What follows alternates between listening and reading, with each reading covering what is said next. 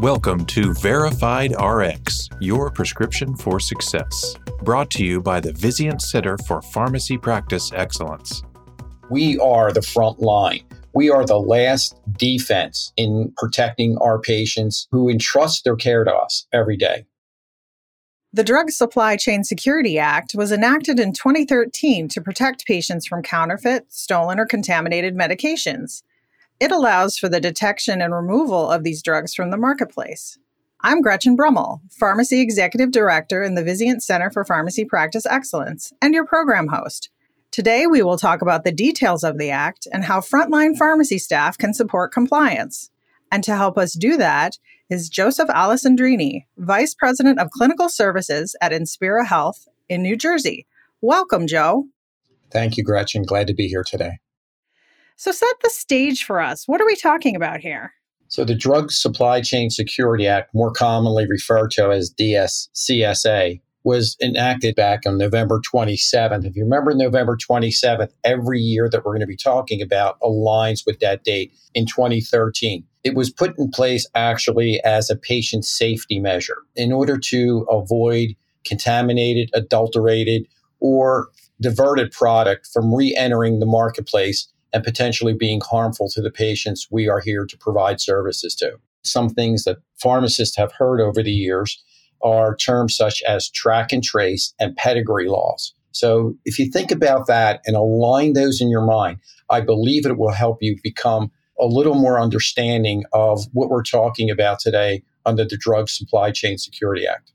What are some of the benefits of compliance for health systems? Well, we've all heard the horror stories of how adulterated products have re entered the marketplace and have reached their way to patients and the untoward side effects that patients have realized as a result of that. What we're looking at when we talk about the Drug Supply Chain Security Act is tightening the whole supply chain in order to avoid any potentials for diversion or adulterated product from either entering the marketplace in the first place or re entering through back doors. So, while the law applies to multiple groups, what are the specific requirements for dispensers or pharmacies? We are the front line. We are the last defense in protecting our patients who entrust their care to us every day. So, when you think about this, the first initial phases of the Drug Supply Chain Security Act dealt with manufacturers in serializing their products so that they were identified down to the unit dose level to the product level, a dispensing unit. The next was wholesalers because they are the major distributors to us. And lastly, it became apparent that what needed to be included was dispensers. It is important that we realize that we are that last stopgap, if you will, in looking at a product, assuring that it's the correct product, checking the serial numbers, making sure it came through an approved vendor, and then dispensing that to our patients. And what steps can a hospital take to make sure they're meeting these requirements? First, you need to look at all your avenues of distribution. And when we first looked at it as a network, everyone naturally assumes it's your inpatient pharmacies who are distributing drugs. Well, many of us also have retail pharmacies Today, we also have specialty pharmacies. In our network, we are rather large and very well diversified. We have physician practices, surgery centers. Drugs flow through all these. We have urgent cares, we have paramedics, we have EMTs. And we want to ensure from a drug safety standpoint that all of these drugs that we are purchasing through multiple avenues are number one, through an approved vendor, and that you are receiving the product that it says it is and that it hasn't been contaminated but is definitely from a pedigree standpoint the product that the manufacturer intended to be before it's distributed. And you have to put processes in place. So you have to look through your current workflow systems you have to flow chart all this and then you have to start to say where are my potential breakpoints first thing you need to do is look at a vendor who can check your authorized or approved vendors to make sure that they are in good standing with the FDA, the boards of pharmacy, and are approved to distribute and sell drugs to you. And once you've established that, then it's working with another software company. And we have vetted out several and have picked one to make sure that we're able to collect all the data in a repository that's readily retrievable within 24 to 48 hours if there were a actionable item that we needed to report to the FDA of a suspected adulterated product or tampered product. So that's important that you have these two compliance factors aligned and ready to go. And those should have been done prior to November 27th of 2020. I'm sure this can impact frontline pharmacy staff. How can they support compliance? First thing that we need to do as leaders in our pharmacy departments is to develop the policies and procedures and the processes to protect our patients. We need to then educate our pharmacy staff about that because all of them have an opportunity to dispense a product. So they need to determine that the product that's received is okay to be put on the shelves, to be put into your carousels, your robots, your Pyxis or Omnicells for dispensing, into your cart fill process, whatever process you use to put on your shelves for dispensing.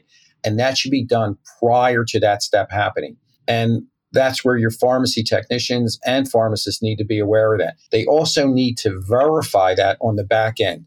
What are some of the other issues that you've run across on your journey? When we first brought up this whole issue of Drug Supply Chain Security Act, we met with, of course, corporate compliance, senior leadership, and I did a presentation. It was interesting. People sat across from the room from me and they said, Well, that's your problem, your pharmacy. And that frightened me because number one, you're not going to get buy-in when somebody says that's your problem. You're going to fix it. You're going to take care of it. Yeah, I'm ultimately accountable for it as a pharmacist and as the chief pharmacist in our organization.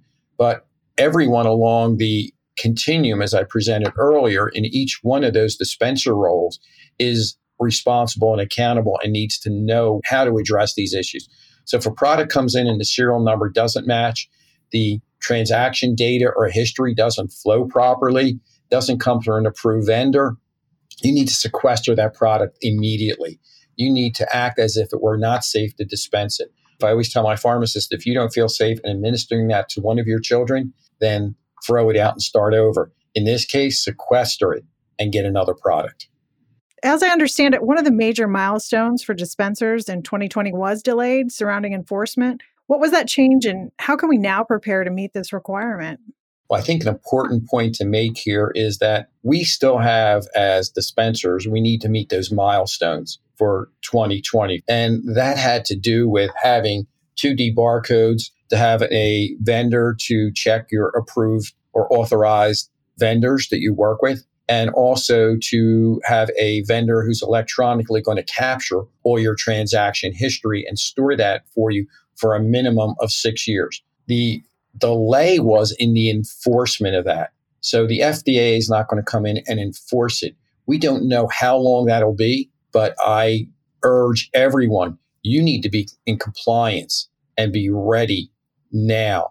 And if you're not, you're already behind the compliance issue. So we definitely need to be ready. Correct. So, how can you gain acceptance across a network? The approach I took is I didn't make this about compliance. We are a high reliability organization. And as a high reliability organization, patient safety comes first to each and every one of us. Everyone in our organization is empowered at every level to, uh, we say, stop the presses, right? To stop the assembly line, to stop the production, the fulfillment of a prescription if you don't feel it's right. That is all due to safety. So when I met with leaders in my organization, I very quickly felt that it was being seen as a compliance issue. Let's just check the box, let's make sure we comply, and let's move on. I turned it around to each and every one of the individuals in the room physicians, nurses, clinicians, other vice presidents, directors, and made it a patient safety initiative. As a high reliability organization, we want to ensure the safety of each and every one of the patients we treat across the continuum of care. And how are we going to do that? And here's how the Drug Supply Chain Security Act is going to help us do that. It's going to guarantee the integrity of the products that we are dealing with. Where do you think we are in terms of national readiness? Well, what a loaded question that one is.